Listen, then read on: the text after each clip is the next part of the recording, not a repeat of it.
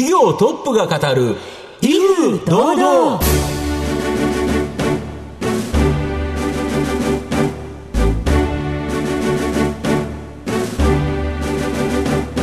毎度相場の福の神こと藤本信之です。アシスタントの飯村美希です。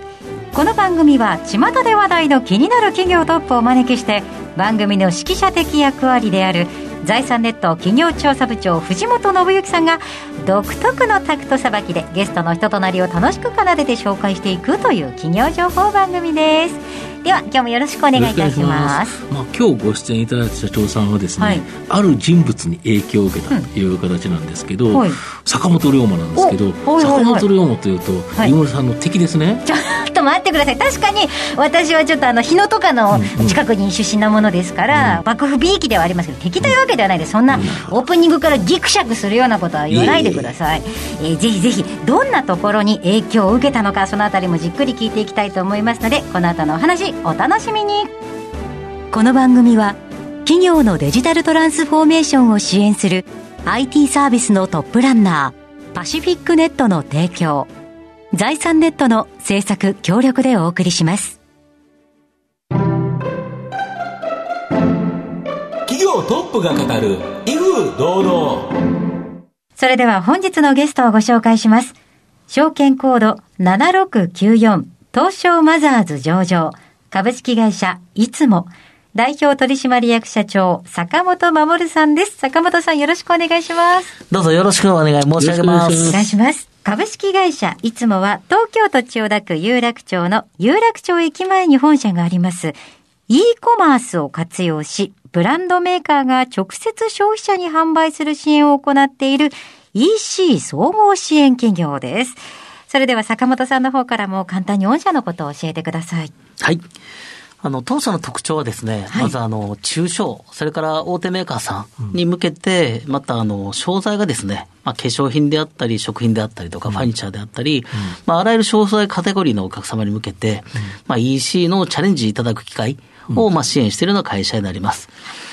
で、またチャレンジいただく、まあ、出店していくチャンネルもマルチにサポートさせていただいてまして、はい。もちろん自社サイト、自社 EC はもちろんですが、あとは楽天さんやアマゾンさん、まあ、ヤフーさん、ペイペイさんというような、まあ、マルチな EC プラットフォーム、また、海外の越境 EC、はい。いうところまでこう、お手伝いさせていただいているような会社です。はい。ありがとうございます。また後ほどじっくりとお話伺いたいと思いますが、はいまずは坂本さんの自己紹介を兼ねまして、いくつかご質問にお付き合いをお願いいたします。では、坂本さん、生年月日はいつでしょうか？1970年10月7日、今年50歳になります。はい。ご出身はどちらでしょうか？滋賀県ですね。お父さんお母さんは子供の頃何のご職業でしたか？NEC にお世話になっておりましたね。普通のあのサラリーマンやっておりましたんで、関西弁でベラベラ喋りますから、商売人の息子によく思われますけど、普通の家庭に普通に育ちました。はい。はい。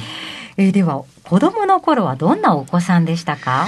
テスト中に何回も先生に質問するぐらい、まあ活発な子でしたね。積極的ですね。そうでしたねはい結構やっぱりクラスのムードメーカーっぽいイメージで今お話を伺ってるんですが、はいえーどのような遊びとかをしていた思い出がありますか？うーん、ずっとサッカーばっかりやっておりましたので、中学の時にサッカーも全国大会に出場させていただいたりしてたので、そうなんですね。すごい、本当じゃあ夢中になって一生懸命やられてたんですね、サッカーは。そうですね。やっておりました。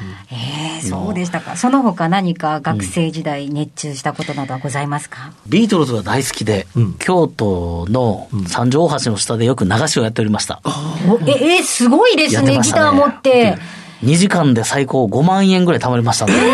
サッカーでは全国大会も出場したことあって、はい流しではブイブイ言わせていて、すごいですね。めちゃめちゃモテそうじゃないですか。ありがとうございます。もう何事もこう、はい生き切るところまで頑張るっていうのが伺いましたね。ありがとうございます。藤本さんいかがですか？で、あの、仏教大学のその大学在学中に、はいあの、司馬遼太郎さんの長編時代小説、龍馬が行く。はいまあこれで坂本龍馬が出てくるわけなんですけど、これを読んで、なんと高知県の桂浜に行ったとか。行きました。なんか私もですね、まあ日本の選択できる男になりたいなと。うんうん。志を持って。ええええなんで、志だけ持って、桂浜に行って、もう一週間ぐらいずっと桂浜で野宿してたんですけど、そうなんですか？そうなんです。なぜやったんで。行って、観光でパッと行ったわけじゃなくて、でもうずっと行ったと。はい、太平洋とこう、うんずっと会話を耐えようとしてたんですけど、あ一人で？一人で。ずーっと外を見て、この外にはアメリカっていう国があるんだ、全世界があるんだっていうことを見ながらと。そうですね。はい。その時選んだのが野宿っていうのが、はい。まあでも野宿してた関係で、あの、人生の中で、あの、はい数少ない親友の一人にも出会うことができて、んまあその子は私の後の人生の中でも非常に大きな影響を及ぼしていくことになったので、まあ桂浜はですね、本当に僕にとっては思い出の、で、ふあれですよね、一旦大学卒業されて、商社に就職されて、はいその人との出会いがまた転換しちゃう、そうです。ね。あの、商社に行って、その子が、あの、ある会社のですね、まあ、次期社長になるということだったので、僕は全然そんな知らんと親友で付き合いしてたんですけど、僕が副社長じゃなかったら、いけない、いけないということを強く言ってくれたので、その商社辞めて、あの、その会社に勤めました。なるほど。桂浜の出会いがきっかけでいきなり副社長ということですか？そういうことでした。すごいですはい。ね。。まあ、あの、副社長になる前に会社を私3年で辞めてしまったんですけど、まあ、その、辞めるきっかけになったのも、あの、たくさんやっぱり、その、将来事業やっていくっていうことで、あの、お金を若い頃にたくさん結構使わせていただきました。ただ、事業全然うまくいかなかったので、なんて言うんでしょうね、こんな、まあ、孫とみたいにお金だけ使わせてもらって、まあ、経営の毛の字も知らないものが、あーまあ、非常に申し訳ないという気持ちが、まあ、とっても強くなりまして、まあ、そこから経営の勉強とか、まあ、マーケティングを勉強したいということで、船井総合研究所という会社があるんですけど、はいはいはいはい。まあ、船井総研に中途入社で、まあ、拾っていただいて、29の時でしたかね。まあ、それからの経営とかマーケティングの勉強をさせていただくようになりました。で、フランス総研ではあれですよね、い、わゆるその中堅中小企業、うん。これ向けにはい。コンサルタントという形で、はい。まあこれ、基本的に売上高をアップさせるというようなコンサルティング、はい。まあ、これをしてたと。はい。で、これで時代の流れでん。EC っていうのにん。注目されたということですそうですね。やっぱりあの、中小の方たちは、私たち、そまああの会社的には今から14年前になるんですけど、まあ、あの頃は e コマースの市場規模が今のや大体4分の1ぐらい、5兆円ぐらいでした。で、中小とかベンチャーの方がみんなこう、新しくチャレンジしたい、EC チャレンジしたいと思ったんですけど、やっぱりこう、ノウハウがなかったりとか、そうですよね。また人材がいなかったり、うん。うん、例えばこう、街のケーキ屋さんが EC やろう思っても、まずデザイナーも社内にいないわけで。まあ、そりゃそうですよね。そうですね。また売り方もわからへん。うん。うん。でそういう方たちに、やっぱ私たちは具体的にやっぱご支援をしていきながら、まあそのお母さんのやりたい事業を一緒に作っていくパートナーになりたいと、いうところで会社をですね、35の時辞めて、今のいつもという会社を、副大と二人で作りました。なるほど。はいこれで作ったのが今のいつもという会社。はいだからこそ、いつもという会社は最初から EC というのがど真ん中にあると。そうですね。いうことですか。はい。なるほど。はい。ありがとうございます。さあ、坂本さんの人となり皆さんにはどのように伝わりましたでしょうか？後半では坂本さんが率います株式会社いつもについてじっくりと伺います。企業トップが語る威風堂々。では後半です。藤本さんのタクトがどう冴え渡るのか、ゲストの坂本さんとの共演をお楽しみください。あの、御社は e コマースを活用し、ブランドメーカーが直接消費者に販売する支援を行っている EC 総合支援企業という形なんですけど、はい。具体的にどんなことやってるんですか？そうですね。あの、私たち具体的にやっていることは大きく二つあります。はい。一つは、あの、その企業さん、はい。あの、世界を代表するような企業さんや大手企業さんに向けて、また中小に向けて、ん。彼らの事業を裏方で業務支援すると。なるほど。まあ、売上上げたいと言っていただくお客さんにはコンサルティングをしたりとか、うんうん。例えばアマゾンで人が集まらないからっていうことであればデジタルマーケティングをしたり、またあの、をお手伝いしたり。と広告をお手伝いしたり、またあの、物流の部分で、ん。えー倉庫から早く出荷したい。まあ、そのすぐ売上上げたいような個別のニーズに対応するような支援をしています。もう一つはですね、メーカーさんの代わりにも EC 事業そのものをやっちゃうと。なるほど。はい。まあ、メーカーさんから物を仕入れて、うん。で、メーカーさんの、あの、と一緒に協業をしている、うん共同パートナーなんですけど、公式 EC サイトというものを私たちがメーカーさんの代わりに、もう出店運営し、直接エンドユーザーに向けての e コマースの事業を行っている、まあ、この二つのサービスを提供しております。で、御社のお客様にはですね、はプロクターギャンブルとか、ネスレとか、まあこれ世界的な企業、はい。あとパナソニック、カオ、ファンケルなど、はい。まあ日本を代表するような企業、はい。こういうのが数多くある。なんでこんなに多くの会社からはい。御社は支持されてるんですか、ありがとうございます。あの、一つ特徴はですね、やっぱり具体的だということだと思っています。ああなるほど。はい。はいはい私たちはですね、過去に約1万件弱ぐらいのプロジェクトベースの、あの、お仕事を今までさせていただいてます。そうすることによって、例えば、自社 EC でどうやって売り上げ上げたらいいのかとか、楽天さんどうやって売り上げ上げたらいいのか、まあこういうデータがたくさん具体的に溜まっています。ノウハウが溜まってるということですね。そうですね知見があると。はい。うんまあ、その部分で、やっぱ皆さんどうしてもあの EC の事業をやっていかれるときに、あの自社の中でその知見を、お補っていくということはなかなか難しい部分があるので、まあそれを私たちがあサポートさせていただいている。まあその具体性で選んでいただいてるんだと思っております。なるほど。い。もう一つは、その公式オンラインショップをやると、御社が実際に仕入れまで行って、本当にネット通販の、はい。まあ、その会社としてやってる。うん。これってなかなか珍しいですよね。他はなんかコンサルティングで、はい。なんかこれをサポートしますよっていう会社があったとしても、はい実際に自分で売るっていう会社はなかなかないですよね。そうですね。まあ、ほとんど日本の中でも、特に上場なされてる会社の中でもほとんどな、まあ、数少ないモデルだと思います。正直私も初めやるときはですね、今から4年半前だったんですけど、やる前は大丈夫かなっていうことをちょっと心配しました。っていうのは今までお客様にお金をいただいて、コンサルティングや業務支援しているものを、自分たちの名前で、自分たちのスタッフで直接消費者に販売したときに、もしうまく売り上げが上がらなかったら、そうですよね。はい。やっぱそれはやっぱ経営リスクとして一つありました。かっこ悪いですもんね、ぶっちゃけたところね。はい。があったので、初めはすごく、あの、私も、あの、よく考えましたが、まあ、結果としては、あの、その事業が非常に今、当社の成長の、まあ、すごい牽引している役割を果たしてますし、なるほあの、すべてのやっぱブランドで、すべて売り上げが順調に上がっているので、まあ、それを見ていただいた結果、あの、先ほど藤本さんにお話しいただいたような、やっぱ世界的な企業や日本の代表する企業さん、あ当社とやっぱお付き合いをしたいということで、お声かけていただくケースもやっぱ増えたと思いますんで、今から4年半前に、あの、私がしたあの決断は、まあ、今となってはいい決断であったと、いうふうには思っております。だから、御社の場合、これが両輪となるということですよね。はい。はいなるほど。業務支援だけでもなく、はいえっ、と、実際に自分たちで販売するおっ。しゃっていただく通りですね。これ、例えば海外のトップブランドの会社さんとかだと、なかなか自社で自分で B2C でその売るっていうのは難しいですもんね。おっしゃっていただあると。はい。うんやっぱりメーカーさんは直接 D2C で消費者に販売するという機能を、まあ、組織上お持ちでなかったりします。そうですよね。はい。ただ、今、あの、まあ、コロナ禍でもあり、やっぱり、あの、大企業もすごく流通の経路をやっぱ変えていかなあかんので、私たちのその物の流通の仕方をやっぱ変えていきたい。まあ、どちらかというと、まあ、今みんな DX、DX って言いますけど、私たち e コマースを通して、その大手メーカー、中小メーカーの、まあ、DX をどう進めていくのか、まあ、そういうのが当社がやってきた役割だと思っています。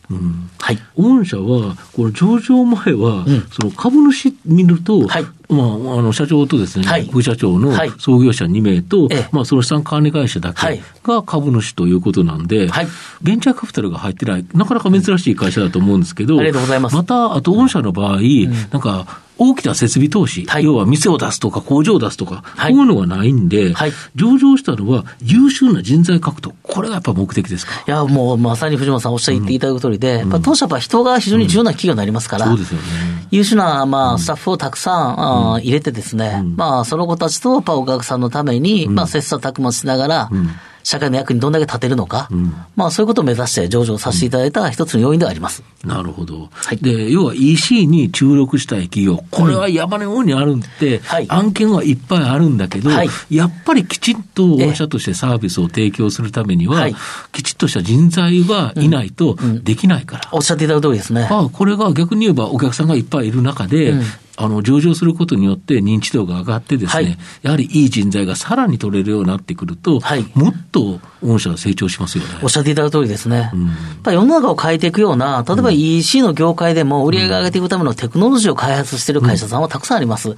ただそのテクノロジーが素晴らしいものであっても、いつどのタイミングでどのように使うのかっていうことを、やっぱり使うクライアント側が理解されてないケースが多々あります。まあそうですね。はい。であれば、やっぱりテクノロジーだけではか、やっぱ変えていけなくって、私が作りたい未来っていうのは、やっぱお客様の事業をですね、お客一緒にお客さんと作っていく。まあ、それがやりたいので、なんで当社の裏側にはたくさんのテクノロジーありますけど、フロントにお客さんの前に立つのは、人であり続ける必要性があると思っています。なるほど。はい。また、あのーやっぱ人で、あのーお客さんと繋がっていくということ自体は、本当は見えないんですけど、大きな参入障壁にもなってると思います。ですよね。はいややっぱりお客さんのなんとかさんがいるから、はいいつもさんと付き合うと。そうですねそのなんとかさんができるだけ数多くいてくれると、はい御社としては非常にいいということですね。おっしゃっていただくとですね。なるほど。御社の今後の成長を引っ張るもの、改めて教えていただきたいんですが。はい。そうですね。やっぱり、あの、先ほど藤本さんからお話しいただいた、やっぱ直接物を販売していくという機能。はい。まあ、これが、まあ、すごく各メーカーさんから求められているとひしひしと感じるので、まあ、この機能をまあ一層強めていきたいと思っております。なるほで、やっぱり私たちが直接自社のスタッフを使って販売することで、より私たちのあのノウハウ、またオペレーションスキルが上がっていきます。上がった結果、当社の中でシステムを開発することによって、低コストで、まあ、中小ベンチャーの方に、たくさんノウハウ、システムを提供することができるのなでまあ、当社の中で2つの事業をやることで、こう、いい意味でこう、エコサイクルができてます。なるほどはい。なので、売るというところを増やす。ブランド数を取り扱いしていくブランド数を、どんどん増やしていきたいと。まあ、そういうふうに考えております。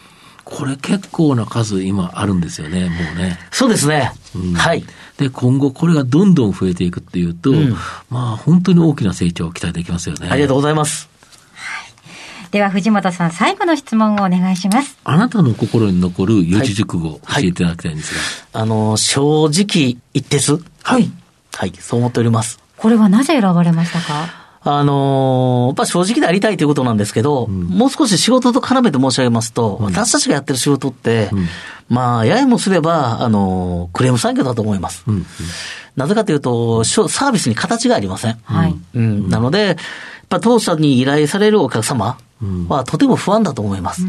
なので私はその、その不安をなくしたいし、見えにくいものを見やすく、また誠実な人と誠実なノウハウ、誠実な対応でやっぱ売り上げを上げていくパートナーになっていきたいと思っています。なのでやっぱ正直であること、ダメなこともいいこともやっぱ真っ先にお客さんに伝えられる会社、まあそういうふうにやっていきたいと。まあ経営者自身そう思っております。はい。ありがとうございます。はいいざ EC を始めようっていうところからすると、トップがこうやって力強くおっしゃってくださると、ね、頼んでも安心感がありますね。そうですねはいはい。ありがとうございました。えー本日のゲストは、証券コード7694東証マザーズ上場株式会社いつも代表取締役社長坂本守さんでした。坂本さんありがとうございました。どうもありがとうございましたどうもあり。がとうございました。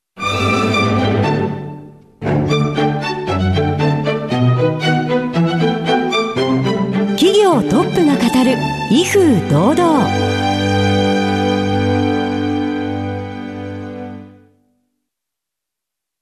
企業のデジタルトランスフォーメーションを支援する IT サービスのトップランナー。東証2部証券コード3021パシフィックネットはパソコンの調達、設定、運用管理からクラウドサービスの導入まで企業のデジタルトランスフォーメーションをサブスクリプションで支援する信頼のパートナーです。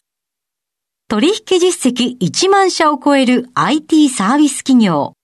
東証2部証券コード3021パシフィックネットにご注目ください。